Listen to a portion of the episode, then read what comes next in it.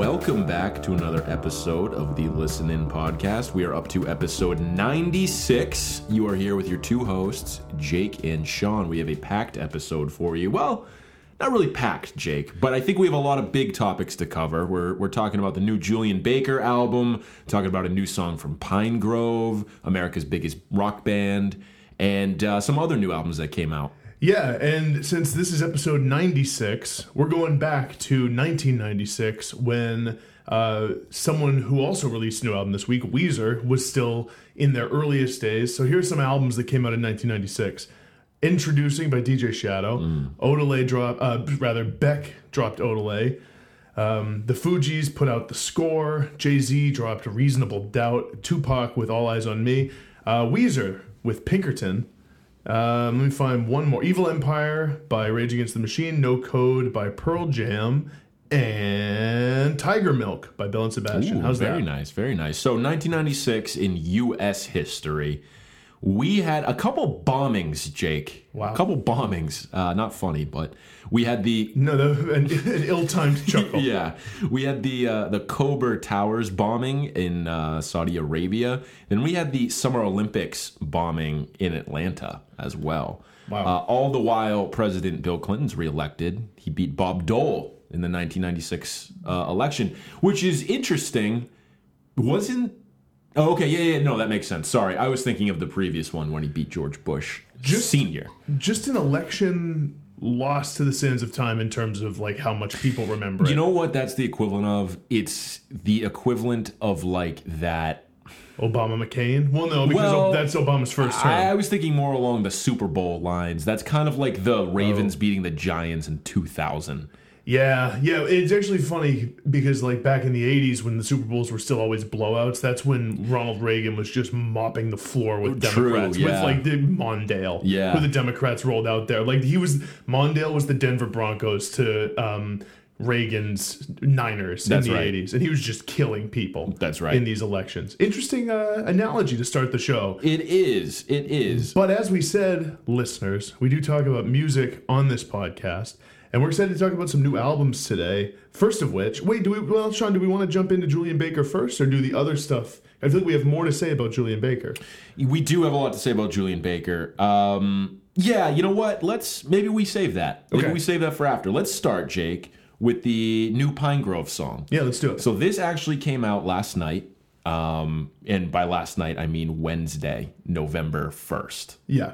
So this dropped last night. The new song is called Intrepid. And which immediately reminded me of the Dodge Intrepid. I was going to say the same thing. Yes. Which Uncle Kevin, when I was a kid, big shout to him. Yep. He had a Dodge Intrepid. Yes. And young Jake thought it was just the coolest car in the world. In hindsight, maybe not. No. More of like, you want to talk about something lost to the sands of time. Dodge Intrepid. Yeah, it's not that cool looking. At the time, it looked kind of like a Viper or something. Which Dodge also makes, so maybe it's like kind of the working man's sedan Viper. I think they were trying to make their cars look like snakes. Anyways, new song, Pinegrove, Intrepid. This seems to be the first single from their new album that I think is coming out in 2018.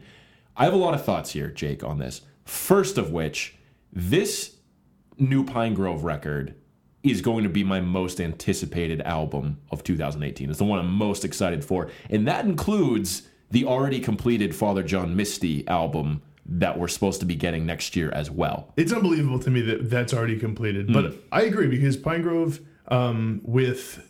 What was that album called? Cardinal. The previous album and everything so far. They've put together already a nice catalog of songs and of albums that I really, really enjoy. And it was exciting to me to hear them playing a song that is new with Intrepid because I feel like I've played the hell out of Cardinal so much that I don't even listen to that album that much anymore. Because I heard it so many times. And it's only 8 songs. It's only 30 minutes. There's only so much staying power that it has. It's an amazing album. I've actually gotten on like a little kick of it recently, even before this song came out. It's fantastic. And it still holds up. To be honest with you, if I were to revise my top albums of 2016 list... Yeah.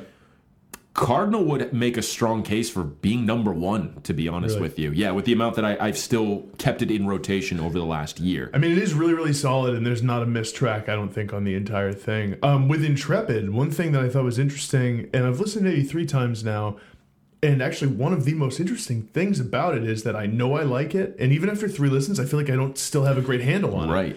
Which is great. And that's like almost a rule of thumb with albums for me. So it kind of goes with this song where if I am listening to something and I've heard it a few times and I'm like, I know there's something there I like and I can't quite put a finger on it, it usually means it's something that with many listens is going to really reward down the line. Exactly. It got a Best New Track from Pitchfork today. Yeah. Interestingly enough, because they usually ignore guitar-based music. I don't know, man. There's this certain subset of like if you're folky enough or something, because Julien Baker and Pinegrove have been getting love from them. Well, you know, it's like if you're too directly emo, you're outside of their formula. Yeah, and I think they also have a good understanding of, and we're going to talk more about this when we talk about the new Julien Baker album. Yes. I feel like they have a good understanding of what's cool and what they need to be on board with. Right. It's easy for them to not be on board with some of that stuff that falls under the emo banner, but I get the sense from them that they internally say to themselves, we can't afford to not be on the Pinegrove or the Julien Baker bandwagon. That won't look good for us. We still need to give them some shine, but we're still going to shaft some of these other bands. Well, and especially with Pinegrove, there's a groundswell of listeners, dude. Yeah. Like on Spotify, they have songs in the like 4 or 5, 6 million, yes. Which is a lot. The point I wanted to make about this was last night when this song came out, it was Game 7 of the World Series. And in my timeline, at least, this new Pinegrove song just hijacked Twitter. I had so many people that I follow being like, new Pinegrove song, what? And for an hour or two that night, it was the talk of Twitter, was the new Pinegrove song. And what it made me realize was this band has gotten so huge over the last year. And I'm not even talking 2016, because Cardinal it came out early. It was like March of 2016. And there was that groundswell that year, too. Yeah. But we've talked about this before on the podcast, but we saw them they were the first opener on a 4-band bill at the Royale in Boston when we saw them with World's a Beautiful Place and Into It Over It and one other band that I'm forgetting right now. But they were the first band to open. Then we saw them at a small college campus show. Yeah. Then we saw them in a small room in Boston. Then we ended up seeing them selling or packing a stage at Newport Folk Fest. And now they're going back to the Royale this December, which I'm sure is going to sell out as the headliner. So it's been really cool to kind of see them slowly grow. And then to see the plays on Spotify go from just the tens of thousands to the millions is really, really cool. Pinegrove, it's interesting because I'm usually not really a person who, and you'd think I would be because we have a podcast where we talk about music. I'm never that person who's like in on a band early. And then, like, sees that rise and can say, I don't even mean this in a stuck-up way, but, like, I remember when they legitimately had just in the tens of thousands, if that listens on Spotify. Yeah. And it's weird to have that experience because I'm used to resenting people who say that shit. Right. And being annoyed by the, I liked them way before they were like, you know, it's literally the I liked them before they were cool thing. Right. Which is annoying. But with Pinegrove, it is cool to see that rise. And I remember listening to Everything So Far. And when I think it was Cadmium or Old Friends and Cadmium, I think, were singles from what would eventually be Cardinal. And I remember being like, this band is so cool. Like, they're doing amazing stuff. Yeah. And it's seemingly catching on big time, which is very exciting. Yes, very, very exciting. The moment for me was Newport, because at Newport, when we saw them at that stage, even though this is sort of a flu game for Sean again. Again, I mean, there's been like 8 of them this year because my immune system's garbage. It's falling apart. I feel like it used to be the reverse for us. I feel like I was sick all the time when we were younger. Yep. I mean, I still get sick often. Yeah. Regardless. At the Newport Folk Festival, not only was there people overflowing Pinegrove stage, granted it was the smallest stage at the festival, but that, you know, it's still a big space. Mm-hmm. It was overflowing and pretty much everyone there was pumped. People were like getting really into the songs and like really cheering them on. It was an exciting thing to see. Is Pinegrove the most exciting rock band right now? Have they captured the imagination of the wider music listening public in the biggest way of any new band over the last couple years? Of these kinds of bands? No, I'm saying full stop. Of like any indie band, basically, over the last couple years. I honestly think they have. I think they have a little ways in terms of popularity to go before you can put them in that echelon. I'm not saying like they're on the same. I'm not saying they're on the same level as The National or Arcade Fire, but I'm talking more about coming out with new music that people seem to be really, really passionate and excited about. And we definitely didn't get that with Arcade Fire.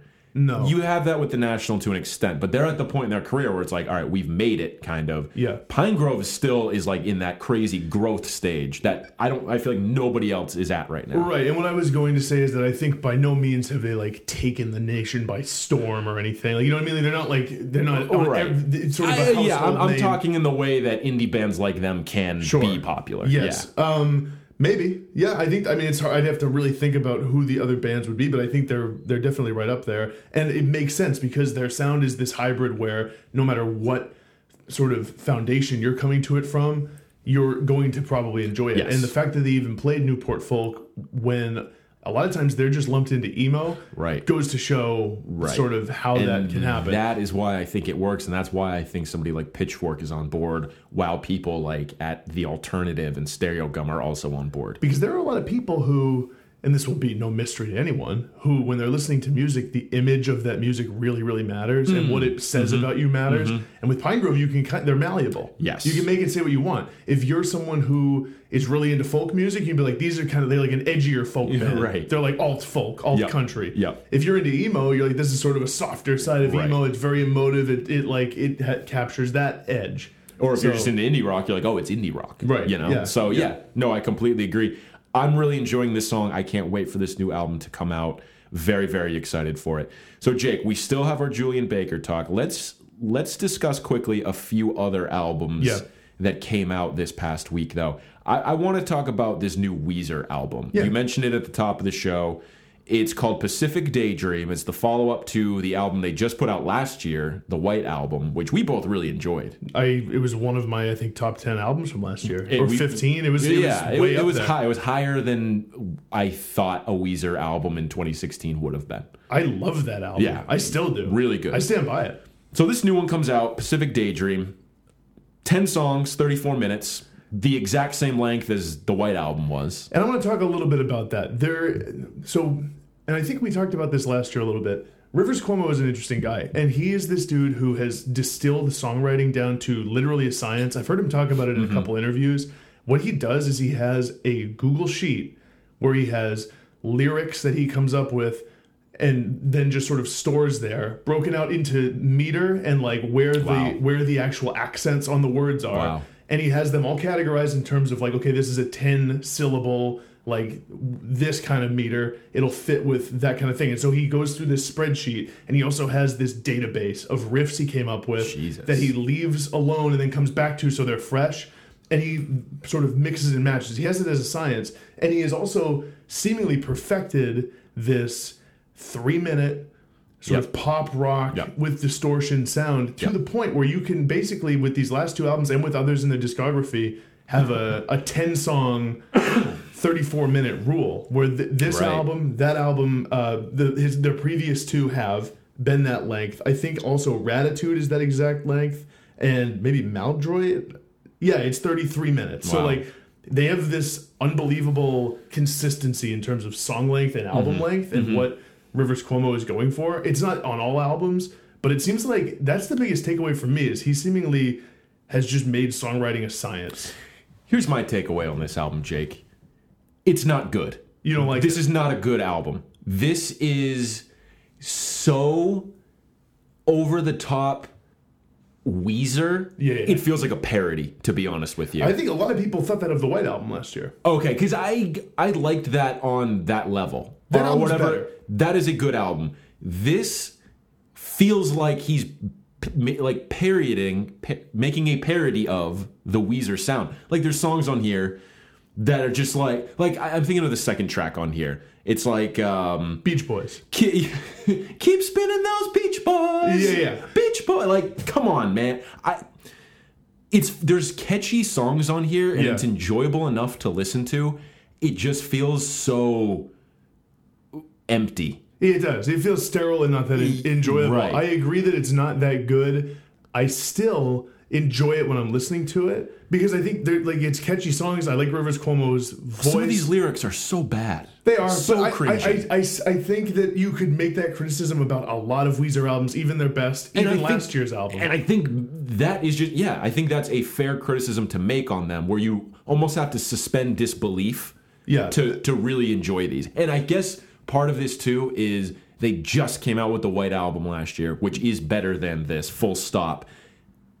Did you want a new Weezer album? No, but I didn't last year either. I wasn't like hoping for a new Weezer album last year. With this one, here's the thing. I like Feels Like Summer. I like Weekend Woman. I like Any Friend of Diane's, and I kind of like Mexican Fender.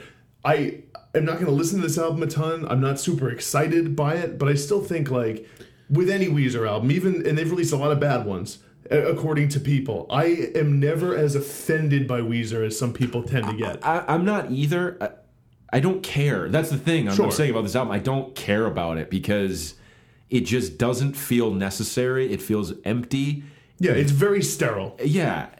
The production is very, very sterile. I heard someone compare it to Foster the People. And I think specifically that Feels Like Summer. Yeah. That's a song like that. How have they not written a song yet called Feels Like Summer? I don't know. It seems impossible. Shocks me. Title Pacific Daydream, really? Like, and what it feels like, honestly, is with White Album, what resonated with people were the songs about California the sunny melodies and the really catchy hooks. And it seems like Rivers Cuomo is like, okay, like, this is called Pacific Daydream, then. That's what that's about. That's why this almost feels like a parody to me, because it's like, what's the most cliched late-era Weezer thing that we could do? Sure. Oh, glorify, like, California. And the beach and stuff like that. What's even more interesting to me than whether this album is good or not is what the hell is up with Rivers Cuomo as a person, because it seems like people just can't get a handle on him because he's a weird dude. He's kind of a weird dude, but also he plays this game that I don't even think he knows he's doing, where people just don't know. Like, is he parodying himself? Is he mocking us?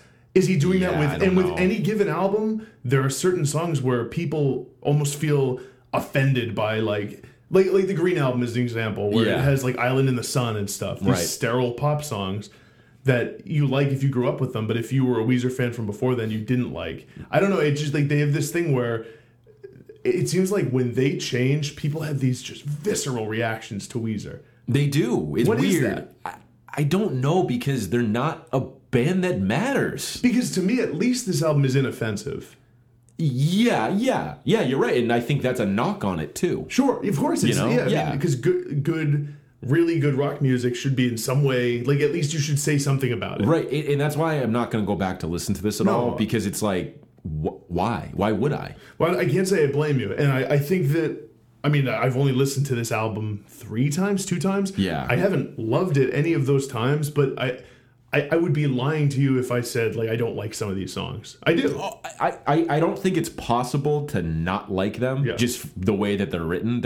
They're genius pop melodies. It's because they're written with a formula. Exactly. And it feels like that. It feels like it. It does. Feels like summer, Sean. And what ends up happening, and that is actually, I couldn't tell when I found that out about Rivers Cuomo, about the way he writes songs. I couldn't tell if it bothered me or if I thought it was really cool. It's something between there, because part of me feels like it's insincere. And I think that sums up Rivers Cuomo so well. Exactly. I can't tell if it's cool or it bothers me. And I can't tell if it's actually really genuine or if it's cynical. Right. Like, I can't tell if his process is just like, you take lyrics here, you take song here, or riff here, bang, that's a song. People are going to eat it out of my hand. Or if he just really loves doing it. Which I think that's closer to the truth. He might as well. I mean, I don't know. I really don't know, and I'm just going to say I'm not going to listen to this and leave it be and wait for the next Weezer album that comes out in a year or two that sounds just like this and probably say the same thing. What's interesting, though, and the last thing I'll say about this is that I don't think this sounds just like the White Album. I don't think it does either. So I think it's actually, it's cleaner, and it has like, it, I don't know, it feels more produced, even though the White Album was pretty heavily produced. Yeah. The White Album felt more like a hard rock album than this does so far. I agree. All right, let's move on, Jake. One more quick discussion before we dive into the Julien Baker stuff. The new record from John Maus, Screen Memories, came out last week. So I've actually never listened to a John Maus album in full. But from what I understand, he is kind of a collaborator with some people from Animal Collective. I think Ariel Pink. Ariel Pink is another one.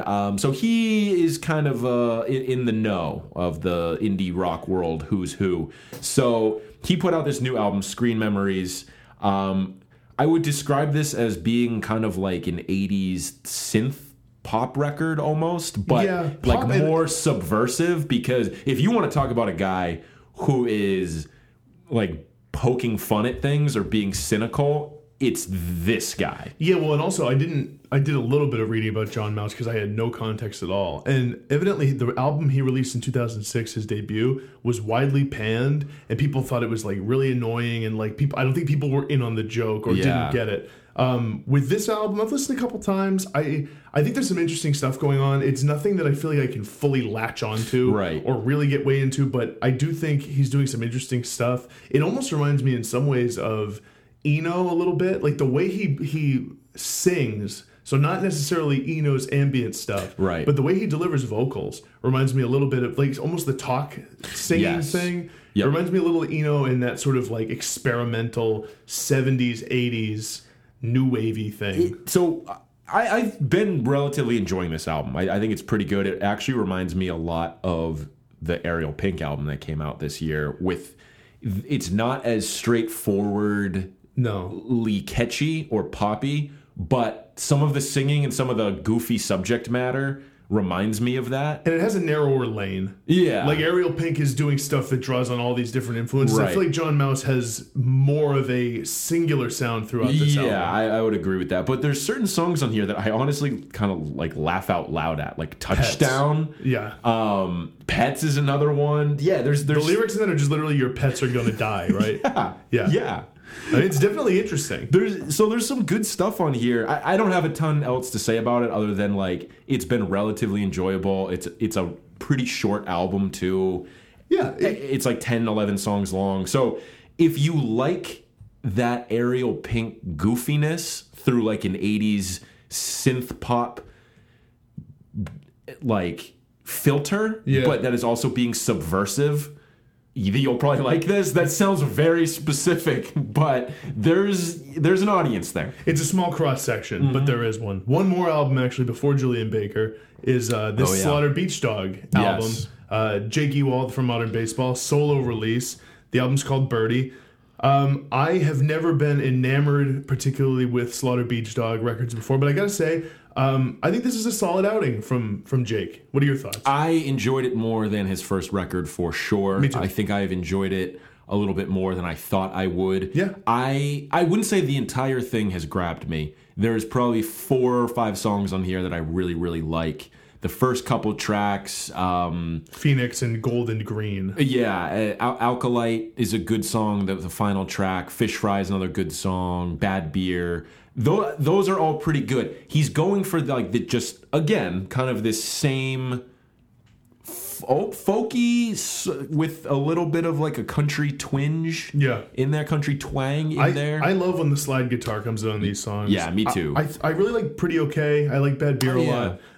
You know, it's like a decent, solid outing on this album, I think. And one thing I always forget about Jake is of how his lyrics are almost too smart for their own good sometimes, and how verbose he is as a songwriter. He's very much a lyricist, which I sort of always, for some reason, don't think of. Right. But I feel like it's a big emphasis for him. He paints these really detailed pictures that sometimes get lost in their own details. And they're so specific, it's almost hard to relate to them. Right, exactly. It seems hyper-personal and very specific. I love about his modern baseball songs, where he's also writing very detailed lyrics, is that they're more relatable. I think they're more broad, and you can kind of attach whatever you want to them, even though they're detailed. These are harder. These feel more like direct stories. Yeah, and in terms of the sound of this thing, if you're a modern baseball fan who has not checked it out or doesn't know if you'd want to, it doesn't sound really much like modern baseball to me,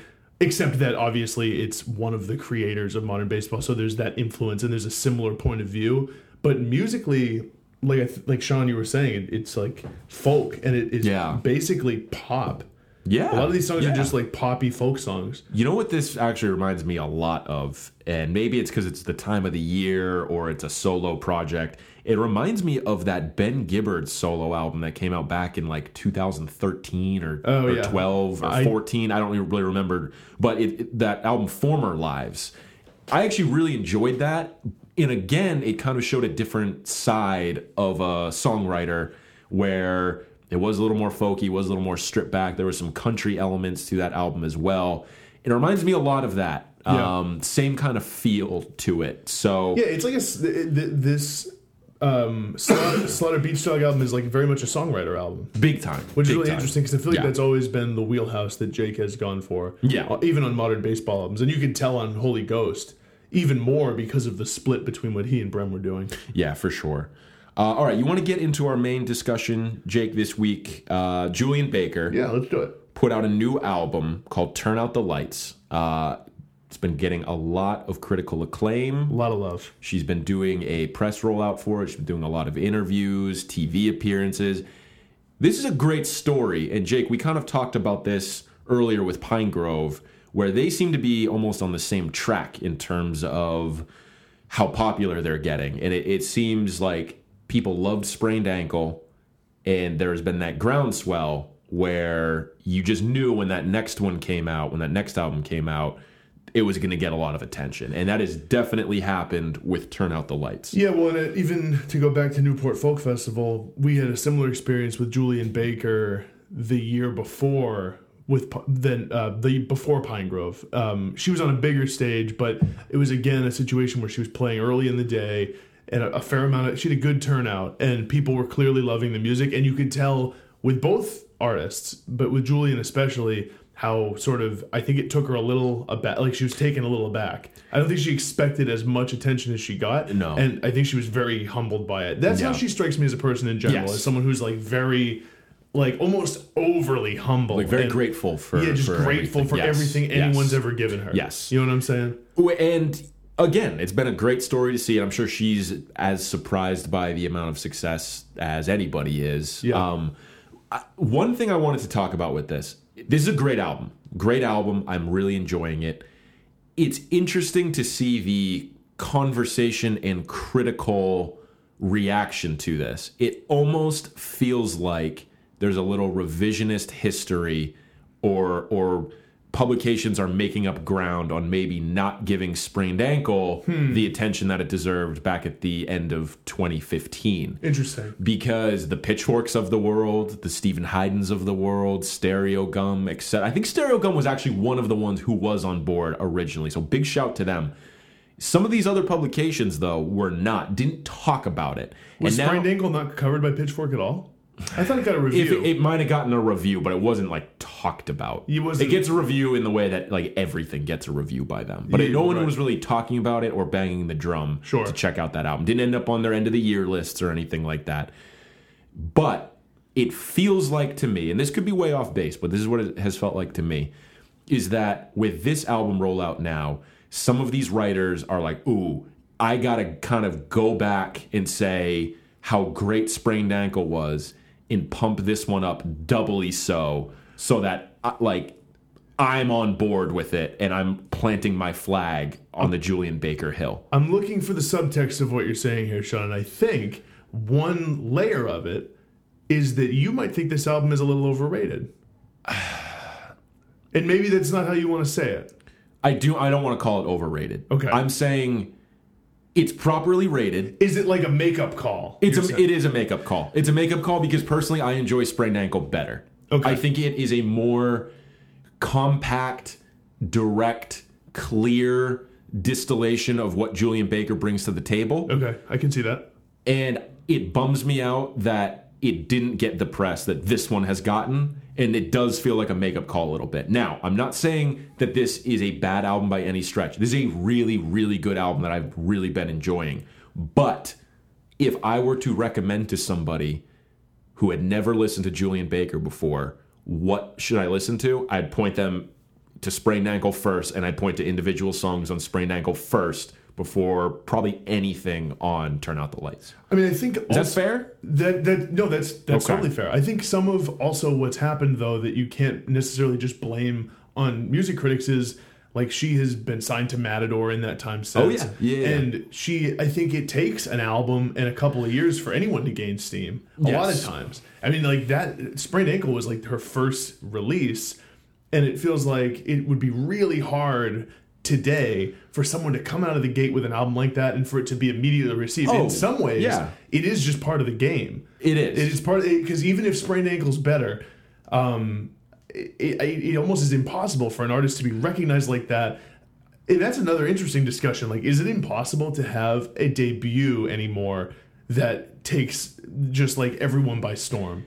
No, because Pinegrove basically did it. Right. Well, but it did, again, it's like they're getting Best New Track now. They're getting that stuff now. Well, that was a critical darling when it... Cardinal was a critical darling already when it came out.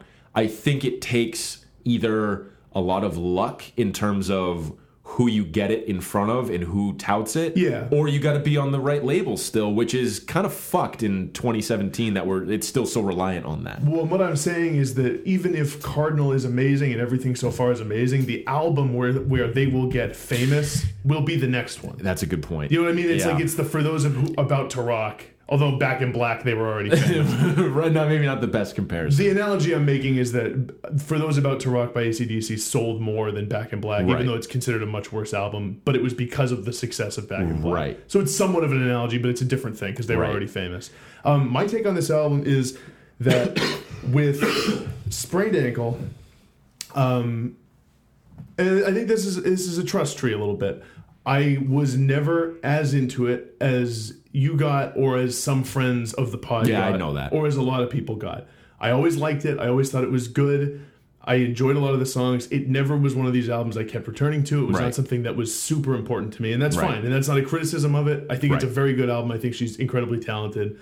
I think I'm going to end up liking Turn Out the Lights better than Sprained Ankle, personally, because I don't have that same totally strong connection. While I enjoy a lot of Sprained Ankle, I think I'm going to end up, in the end, liking Turn Out the Lights more, because I like the sound she's going for. It's a lot bigger. I really like what she's doing with electric guitars on this album, with piano on this album. The way she's pushing her voice is incredible, especially on like the last track, which it's Claws in Your Back, and other songs on the album, too. But, like, on Claws in Your Back, she does this thing where her vocals at the end of that song, they blow me away every time. I re-listen to it every time I go, that I play that song. I play that part over and over because it blows me away. I just feel like I don't think this is a perfect album by any stretch. I'm not saying it's like a 10 out of 10 perfect record, favorite of all time.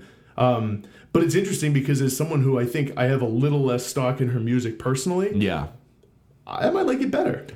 I'm going to say some things right now that it's going to make it seem like I don't like this album, and I just want to say that is not the case at all. I really like this album. No, I'm open to hearing it. My criticism of it and why I don't like it as much as Sprained Ankle is I feel like if we want to talk about songwriting formulas, Jake, I think you can point to a pretty clear formula on this one, which is start off with emotive lyrics very quietly and build till you get to that crescendo loud part.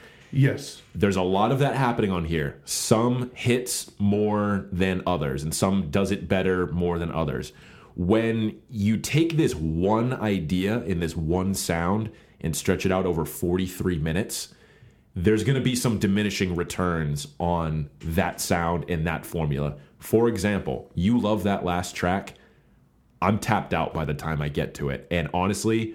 that it took you pointing out how amazing that vocal performance is for me to even pick up on or realize it. Because by that point, it was kind of in one ear and out the other. I'm like, oh, there's another like high point that we're hitting. And I didn't even realize it because I was like, well, I've had this on every song so far, and it loses its impact. And that's why on Sprained Ankle, there were only a couple songs that really did that. Like Rejoice is one where like she really stretched her voice and really went for it. And I think... But that's another album where there's very much a sound. There's very much a thing she's going for. And it's a shorter album. It's like 34 minutes right. or maybe even a little bit less. It's like maybe 30 even. That is why I think that's a little bit better. Because you can only take so much of that sound. I only want so much of that sound. I think there's songs on here where it's towards the middle end where I think it lags a little bit and would be better if they took some songs out. I think Everything That Helps You Sleep is a prime example of that. I go the other way on that. I think it's like the songs after that, in that Happy to Be Here, Hurt Less, maybe area. Because Everything That Helps You to Sleep has actually turned into one of my favorites on this record. That's by far my least favorite on here. That's so interesting. I do like Happy to Be Here. I do like Hurt Less. I could see you cutting those too. I love Even. Though, yeah. Towards the end, that one is like, oh, it's more guitar based. You're doing something a little more upbeat and different. My two favorite songs on here are Even and Sour Breath, and those take that formula, shift them a little bit. They're a little more upbeat. They're as upbeat as or up tempo as Julien Baker's songs get. They still kind of go for that crescendo thing, especially at the end of Sour Breath. It like the longer I swim, the faster I sink. Yeah, exactly. And the harder I swim. Yeah. It cuts out, and it's just like one of the backing vocals. That's really really cool. The distorted like screaming. Yeah, one. That's really cool. I love the lyric on Even where it's like putting my fist through the plaster in a Motel 6 or something like that. Like, that's a really cool lyric. Yeah. Those are my two favorite songs on here. What's the song on here that has the lyric, all my prayers have been apologies? I heard that the other day, and that stuck out to me. Here's a couple things, Sean, while you think on it. Why I, as much as I can appreciate Julien Baker, as much as I respect her, and I think she's an amazing talent, and I really like both these albums, there's a few reasons why I don't think I could ever be a Julien Baker head or be like someone who's way, way in her camp. And the prime reason is melody. I don't think, again, there's great, great beauty in what she does in this music. Her emphasis is not writing hooks. It's not writing melodies. And that is fine. That's not a problem. My way into music almost every time is its melody and it's that side of music. Right. And that you could criticize me that for that if you wanted, and I think it would be fair. But Julien Baker is certainly an artist where I feel like most people who are going to resonate with her the strongest are through the lyrics. Yeah, that's really where it's going to come. And for me, it can be a little bit of a challenge when what I'm really looking for in these songs is what's the overall mood, what's the vibe, what's going on instrumentally, and that's why the ones that really stick out to me are ones like Claws in Your Back or Sour Breath, or Appointments, or Turn Out the Lights, where I feel like there's something going on that is musically, dynamically interesting, melodically there's something going on there.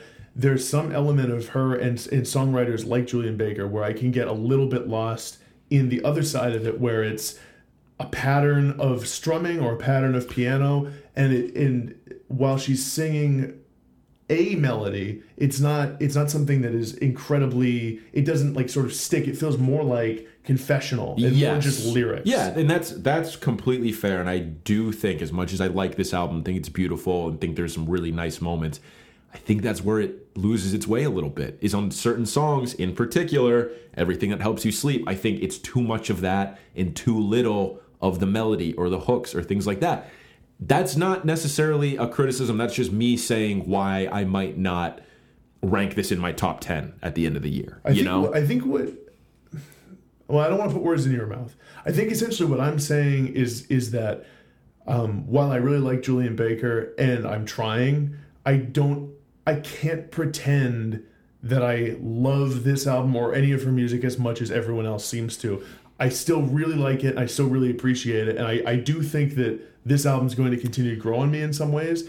I think you're saying a similar but slightly distinct version of that. Yes. I think I understand what you have always felt about her with just this album. Gotcha. Sprained Ankle, I'm still on another higher level with it. Right. This one, I'm like, oh, I get why Jake hasn't been able to totally buy in. Okay. Because it's kind of how I'm feeling. Where I've listened to this album a lot this past week, and part of that has been making myself really like it. And I know what's going to happen is towards the end of this week, I'm going to start listening less. I'm going to pick out a few songs that I just want to keep going back to, and that might be it. I think what it shouldn't get lost in the discussion, though, is that it's very clear to me that Julien Baker is making music that is going to be very important to a lot of people. Yes. I think that's really exciting. Yes. And what I find most exciting about her is that she's a person who I really, really want to root for. Because she seems... Oh, me too. In every time I've ever seen... Oh, I've seen her live once. But every... Like, I listened to a podcast where she was interviewed this week. And, you know, we saw her at Newport. And I just... The sense I get about her is I just feel like she's a really good person who is very talented. And I really, really want to root for her to succeed. And it's almost like I like her more than her music in some ways. Yeah, I could see that. So I've seen her live twice. Were you not at that other show in Portsmouth? I've seen her twice, too. I'm thinking about Newport, but yeah, Portsmouth. So I don't want to discount the live experience of this because she takes these songs and just stuns you and stops you in your tracks, basically. And part of the reason why is... I mean, this doesn't matter that much, but live, it has an effect. Is you can't overstate how slight and frail a person she looks in person. She looks physically very little. Yeah. And she has this big, powerful voice. And I think that's another thing that I like about this album a lot is how much she's pushing that. And it seems like she clearly has embraced that that's something she has. She has this powerful voice that in some ways is untrained a little bit, but she's learning to push it in new ways, which I think is really exciting. Yeah. So yeah, I think ultimately I am excited for this album more than I like it, but I think that something that's getting lost with this discussion, I know how it's going to come across. I want to be clear that I really enjoy this album. I do too, and it's less interesting to just say, this is a great album, and leave it at that. Yeah. I think there are other things that I've been thinking about while also saying, wow, this is really good, and I really like this. Well, and whether it's Julien Baker or whether it's someone else, there is always going to be artists where you can relate to that feeling of, I get this is good. I'm actually enjoying it in my own way. I'm not at that level these other people are at, and I can't relate to how much it seems like this friend and that friend and this critic are just loving this. And I think there's an element of you feel like you're wrong when you think that, and something. You're almost afraid to put that opinion out there. It's either that you're wrong or that you somehow just, like, why don't I get it? There's something wrong with me. Yeah, like, what is it about this that why can't I just resonate with me? Exactly. And, so anybody else, I would be really interested to hear. I'm sure there's people who are listening to this who are like, wow, fuck these guys. But I would like to hear opinions because, honestly, I saw some stuff on Indie Heads, on the subreddit. I was very interested to see people's reactions. There was a lot of people on there who are also saying, this is really good, I like Sprained Ankle better. And they had some of the same, not criticisms, but thoughts of, oh... You know, there were certain things about Sprained Ankle that I prefer than this. Yeah, I definitely get that. And I am coming at it from a totally different angle. Yeah. I like this album more. And I actually really do enjoy this album. And I think that it's very cool to see how she's progressing. Yeah. I just maybe I missed the boat on her a little bit in terms of how much people seem to love her. Yeah. But I do think that it's something where if you took our conversation now and you just made a headline version of it, it would be out of context. Oh, 100%. Because the context... should be two people who really like Julien Baker in different ways, you know... Discuss the album. Yeah, have some, like, complicated thoughts about it. Right. Like, it's complicated. It's not... I don't know. I feel like it's not fair if you have complex feelings about an album like this to just be, like, join the groundswell. Yeah, and I didn't want to do that with this conversation. Like, honestly, I'd give this album, like, an 8 out of 10. Yeah. Probably, you know? Like, I feel like that's still pretty good. That's really, really good. And I really like it. It's just... I have other thoughts, and that's fine. Yeah. So, I'd be interested to see, listeners, what do you think? Do you enjoy Sprained Ankle more? Do you like this one more? What are your thoughts? Let us know at ListenInPod. All right. So, Jake, we have a pretty cool think piece segment coming next week. Yes. Because it's going to be kind of a dead week in terms of new music. Not a lot going on. There's not a whole lot going on. So, as almost sort of a preview of that, we wanted to do a Mount Rushmore of greatest hits albums. Now, I think we might have done this before. Yeah, I'm realizing that I think we have done this before. Luckily, we're not... I think I have different answers, though, than what I had before. I might, too. And luckily, also, we are not a podcast that is so popular that, like, anyone's going to notice. No, or care. Yeah, there you go. You want to go first? Yeah, I'll go first here. So this is one we've name-dropped a lot on this podcast, I think. This is a formative greatest hits album for me. Got me into one of my favorite bands of all time. This is Early Days and Latter Days by Led Zeppelin. Mm-hmm. Their greatest hits that compiles their early career and their later career as well. Always very interesting, especially as I got into more of a Zeppelin head. What songs they left off and what songs they actually put on there. Big leave-offs on that. Over the Hills and Far Away. Yep. How do they not put that on? Jamaica is a big radio hit. True. Yep. Jamaica, no Heartbreaker on there either. And they put on... Heartbreaker was on Mothership. True. Yeah. When that came out in 2007. So kind of interesting. They left off a few of those songs. But Early Days, Latter Days. Also, I have The Who with The Ultimate Collection. Yeah. This is also a career-spanning greatest hits. Here's a hot take for you. I know what it's going to be. If I'm listening to The Who, I want to listen to this over any Who album. Because you get all those great early songs, but with none of the filler that are on those early albums. Yep. You get all of the Who's Next hits, but then you get some of those great later day Who songs too. Yeah.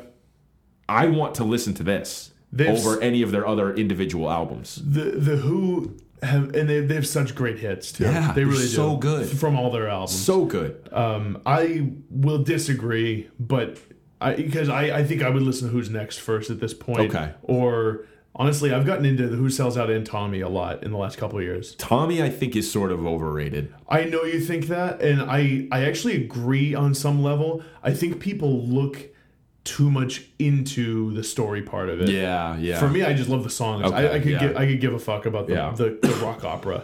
That's fair. You know what I think is better than Tommy is Quadrophenia. Yeah, and Quadrophenia is an album I never got way into. Yeah, I think it's better. I'd rather listen to Quadrophenia. I think a lot of people think it's better. Yeah, Quadrophenia has been the trendy 21st century.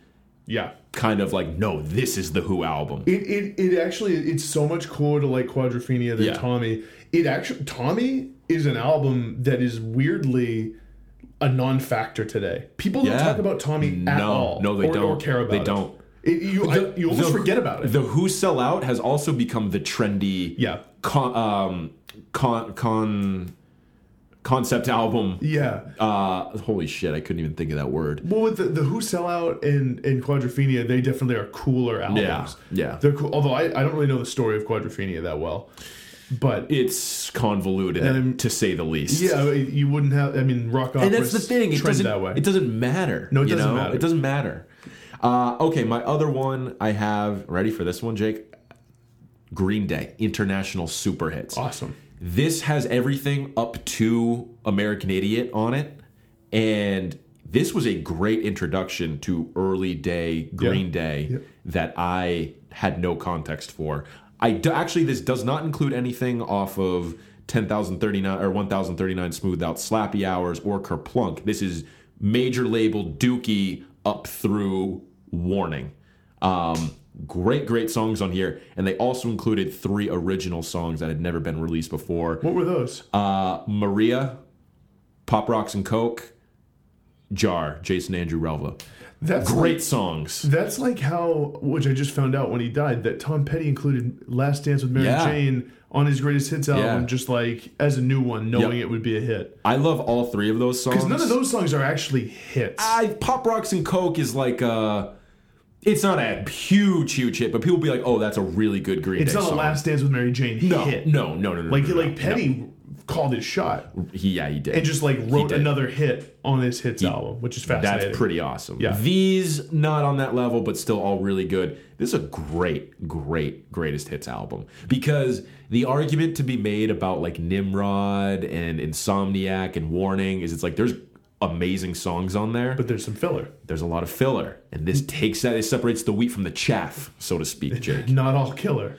And then my last one here, this might be just my favorite greatest hits album of all time, is Rearview Mirror, Greatest Hits by Pearl Jam. This is what introduced me to Pearl Jam, is what got me way, way into them. Outside of the big, big hits and outside of 10, this stuff got me into later day Pearl Jam and some of like the weird non-album one-off tracks like Man of the Hour and like Yellow Ledbetter and things like that. So, Rearview Mirror, Greatest Hits. This also included a non-album exclusive track. I think it is... Shit, man. I'd have to double check that. But this also includes a really, really good Pearl Jam song that was released just on this album. Pearl Jam is another artist that I would categorize under the category of I can appreciate it, I can enjoy a lot of it. I will never get it to the level some people seem to. Again, this is what I would choose to listen to over any Pearl Jam album is Rearview Mirror. And you like Pearl Jam more than I do. Yeah. I think it might be the song Rearview Mirror. Maybe. Oh, okay. That would make sense, actually. What is it with them with running words together like, hey, Foxy Mop Handle? I don't know. Here's mine. Here's my Mount Rushmore. Some of these I've referenced before. Yeah, all of them. Retrospective by Buffalo Springfield. Huge, huge, huge greatest hits for me. And I've never, with the exception of Buffalo Springfield again, which I listened to once or twice, this is the only listening I've done to Buffalo Springfield. And because it's a great, they were a band that didn't last that long. They lasted like 3-4 years, put out 3 albums, and it's just it seems like they don't really have that many great albums, but a collection of those songs is amazing. Right. And it's like track for track, just like perfect. One of my favorites. I'm gonna go with the Beatles one. It's not an exciting pick, but it's like it's also maybe the all-time cockiest greatest hits of all time because the Beatles. It is. You can slice and dice their greatest hits so many different ways, and they were like, oh, here's what we'll do for this one. We'll just do the songs that got to number 1 on the charts, and it's 27 tracks long. And the fucked up thing is there's so many better songs that could have been on this than the ones that actually got to number 1. This is literally a greatest hits, not best of the Beatles. Right. Like, there are some songs on here like Hello Goodbye, I think a lot of people would say is not one of their favorite. Yellow Submarine's on there. Right, because it got to number 1. Yeah. But like you have songs that are much like A Day in the Life isn't on here. Right. You have songs that just are... While My Guitar Gently Weeps isn't on there. Not on here. Yeah. Here Comes the Sun. Not on here. Yeah. George got the shaft. He did, man. But something gets on here. I think his only entry, actually. Something was George's only... sure it's his only entry. Was his only number 1. Yeah. Savoy Truffle didn't make it. The Beatles one, it's just like, again, like it's... And it's also was formative for me because my family got it when I was 8. Great intro. Yeah, I was like obsessed. I think to this day, it's still the biggest selling album of the century. Or it's either it still is or is way, way up there. Yeah, yeah. And was the best-selling album of the year it came out, better than any of the boy bands that came out with albums that year. How crazy is that? Yep. I got Early Days, Latter Days Too by Zeppelin. Yeah, can't not put that on there in their spacesuits. Yeah, might not be exciting, but because you already said it, but it's awesome. It's a classic, good. And it really. In 7th grade, when I was getting into Zeppelin a little bit, there were still some songs that eluded me, and I didn't fully get here. Oh, sure. Battle of Evermore. No Quarter I didn't fully get. No. Since I've Been Loving You, I was like, oh, no, too long and boring. And the part, the middle part of Whole Lotta Love I didn't care for. A lot of that appreciated over time. Yep. Again, Led Zeppelin, crazy band. I'm also going to go with, now get a load of this album title, Sean. Okay, I'll omit the artist's name from the album title and see if people out there, based on knowing what I've listened to in the past, what this might be. The album's name is Oh Yeah! Ultimate Hits. The blank there is the album, the band's name. It's Aerosmith. It has to. Who else could it be? And just an absolutely over-the-top album name. Yep. And I want to make clear that I don't think by any stretch is this better than these other greatest hits albums, but it was huge for me. And there's Aerosmith, this is a good way to go, because they have songs from those later albums that are not that good when they were an uninteresting band making just basically commercial rock music. There's just still some really good songs. Yep. So true. Honorable mentions for me would have been The Ultimate Collection by The Who and Their Greatest Hits by The Eagles. Which is another cocky Greatest Hits album because they put it out right before releasing Hotel California. Which is just like a Greatest Hits album. Life in the Fast Lane, Hotel California, some others. Among others, yeah. So Greatest Hits albums, Let us know, listeners, what your favorites are. And how awesome that Green Day one is, because we can all admit that. I'm actually going to listen to that on my way home. I'm going to listen to some choice tracks on there. Skip through a little bit. Yeah. All right, let's wrap up, Jake. Release radar. Yeah. So like we said, pretty dead week next week. But one album I am tentatively a little excited for. What is it? The new album from Shamir. Okay. Revelations. Yeah, that was the one that was sort of like, yeah, maybe I should listen to that. I did enjoy his album that he put out, 2015? This is me on the regular, so yeah, it's a good song. Good song. There's a few good songs on there. I don't know if I loved it enough or care enough to be like, oh, I'm going to peep this new one. No, there was definitely... I'm going to cop it. I don't know about that. There's definitely a lot about that Shamir album that I didn't love, but I liked some of it. Yeah. It was definitely one where I tried to make myself like it a little more than I really did. Me too. But there's some really catchy stuff, and I think Shamir is someone who's doing interesting stuff musically. New album by Converge, who I think is sort of a screamo or like a hardcore. So. I think they're from hardcore Boston, band. Right? Yeah, got an 8.2 from Pitchfork. Not a best new music, but got album of the week from Stereogum too. So yeah, you probably won't listen. Also, new albums from Sam Smith, Maroon 5, and Kid Rock. That's a murderer's row right there. I have no. Here's what I'll say. I have no qualms with Sam Smith. He's a guy. He's just doing his thing. Yeah. I like a lot of his songs. Maroon 5. Is easier to criticize. Did you see this controversy that they named their album after like a men's rights thing? Oh, no. I guess whatever their album title is, I don't even remember, is a reference to like a men's rights thing. And they didn't know, and they're like, well, we didn't know. It's too late to change it. Well, as long as they didn't know. They didn't know. If they really didn't. No, they didn't. At least they said so. So, Sean, over under... 10.5 times you will listen to the new Kid Rock album the day it comes out. Oh, it's an over. It's an easy over. Time. Yeah. I'll listen 10.5 times before I even get to work in the morning. Yeah, and if we're talking shock, we're going, you got to hammer the over. You can set the over at like 100 times. Now, the real question, Jake, is how many times are you going to donate to his senatorial campaign? Because I think I'm already my own super PAC with regards to the Kid Rock campaign.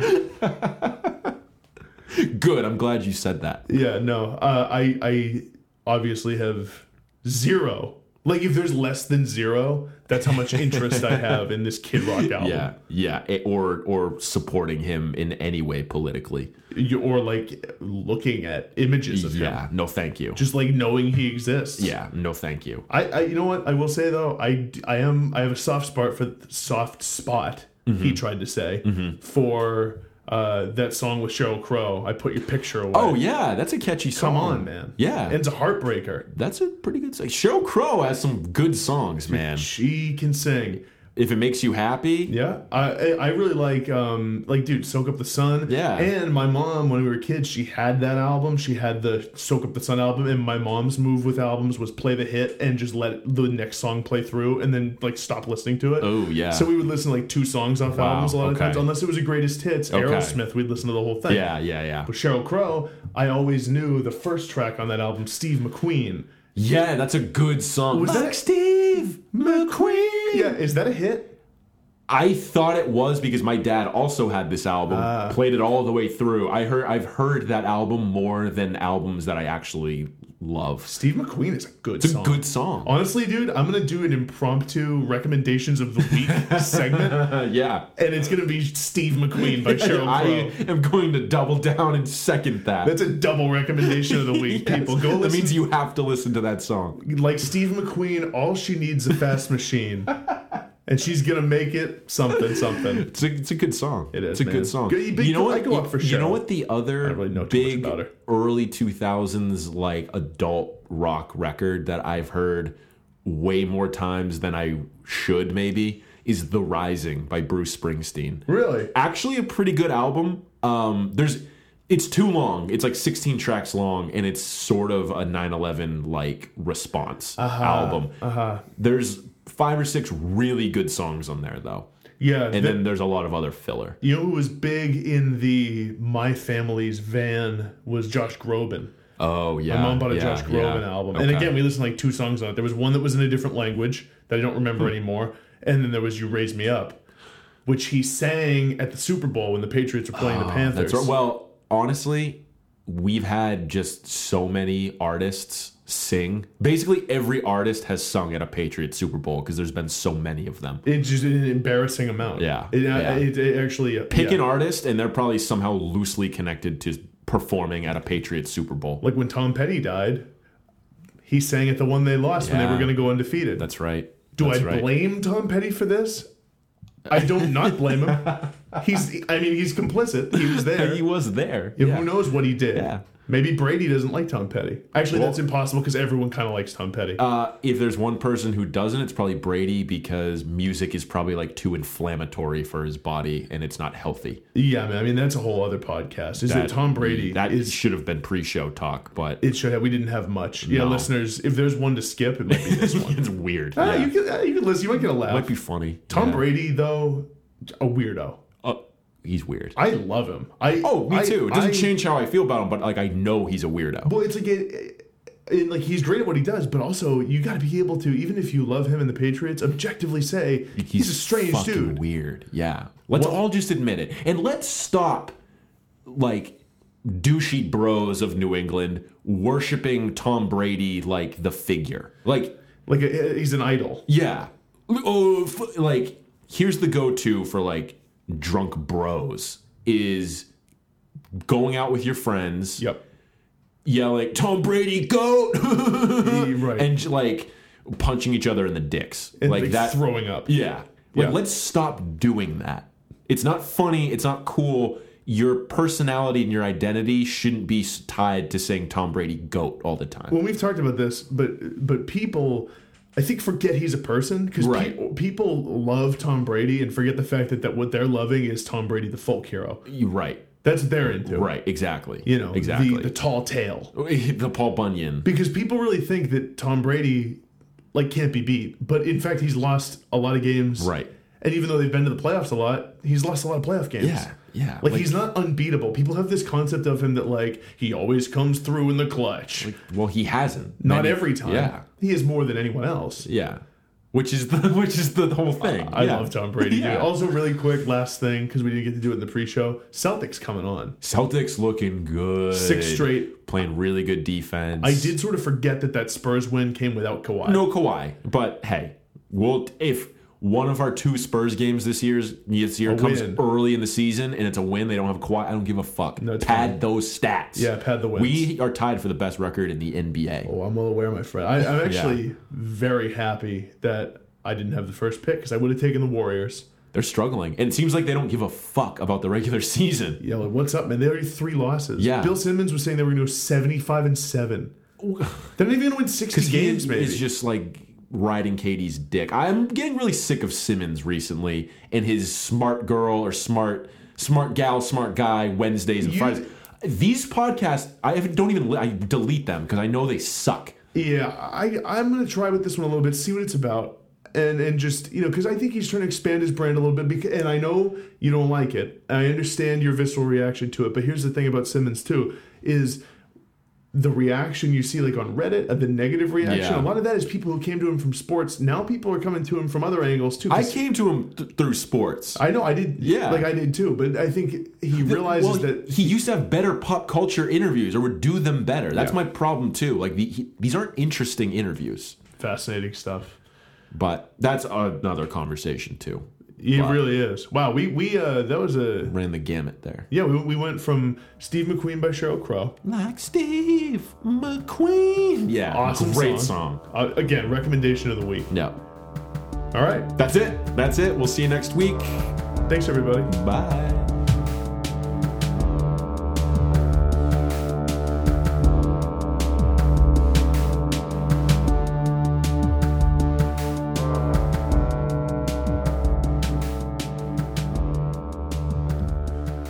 on mic, we're on record.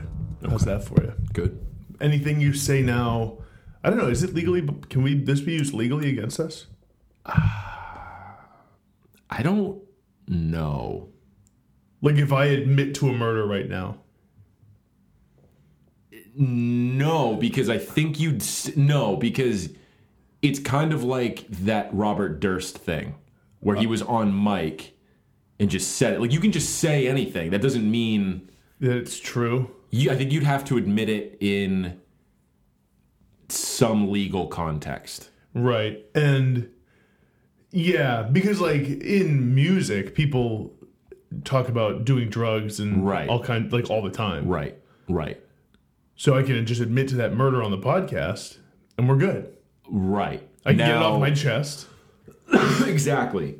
Now, what that might do is then open up a legal can of worms where it's like, oh, this guy murdered somebody. Yeah. Let's indict his ass and, like, let's build a case against him. This would be...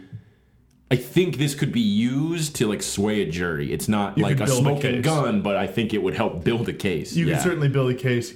Dude, could you imagine murdering someone? No, absolutely not. Honestly, the thought of it is crazy to me. I can't either. Like, no. Even at war. There's probably some tough guy out there like, these pussies haven't murdered anyone before. It's Jacques, dude. Yeah. He still spite listens. Hold on. Can we pause this for a second? I want to make sure the gain isn't too much. Okay, we're back. The test of the gain... was fine. Turned it down a little bit. Okay. Probably won't have any effect. Okay. And here I think I'm like this sound engineer. Like a fucking Neil Aspinall. Was he a mix engineer with the Beatles? I forget. I always mix those dudes up. I mean... Because there was like, there's Mal Evans. Like the guys you always hear about are like Mal Evans, Neil Aspinall, George Martin. Right. George Martin Jr. Gile Martin. Yes, or Giles or whatever. Yeah. Weird name. Yeah. Like, of course that's his name. But as for murdering people, not for me. Not for me. No. Not for me either. Just stop. We're going to... Oh, we're fine. Okay. It didn't stop. Okay. It looked like it just stopped recording. See, this is why we do the pre-show. Yeah. Pre-show, after show. It is, and because, there's plenty of room for error, especially in the early phases. And if we're trying new sounds, I don't want to blow people's ears out. Right, exactly. Yeah, too much volume is not a good thing. That fidget spinner probably picks right up. It probably does.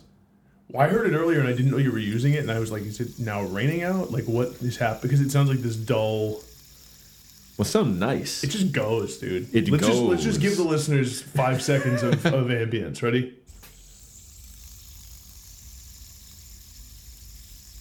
I mean, that's pleasant. Sounds like one of those rain sticks. It does, except better. Yeah. And listeners, honestly, if you download this podcast from SoundCloud and... take the audio file, put it in GarageBand, clip that 5-second little loop, and loop it. Then you'll have just a nice ambient thing. No need to use an app. Sounds like a lot of work. No. It's actually a lot easier in the end. Right. Well, than like finding an ambient album or something. Maybe. If you really think about it. Maybe. I don't think I have anything else for the after show besides this murder talk. That's okay. That's okay. Okay. I just got a work email. Dude, there's nothing worse. Get out of here with that. The pang of panic, dude, of a work email from like your boss's boss. Yeah. Hold on. Let me just make sure I'm not fired. Would we still do the podcast? I'd have a rougher time doing it. I mean, payday's tomorrow, so that makes things a little better. Yeah. Mine's next week. You're on Mary Kate's schedule.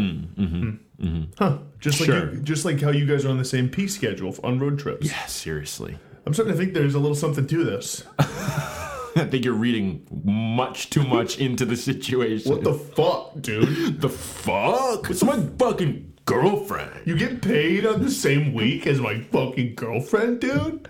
Are you fucking kidding me? Fuck! What the fuck, dude? Get the fuck out of here, man. I'm sure the listeners will love that. Yeah, I thought that was funny.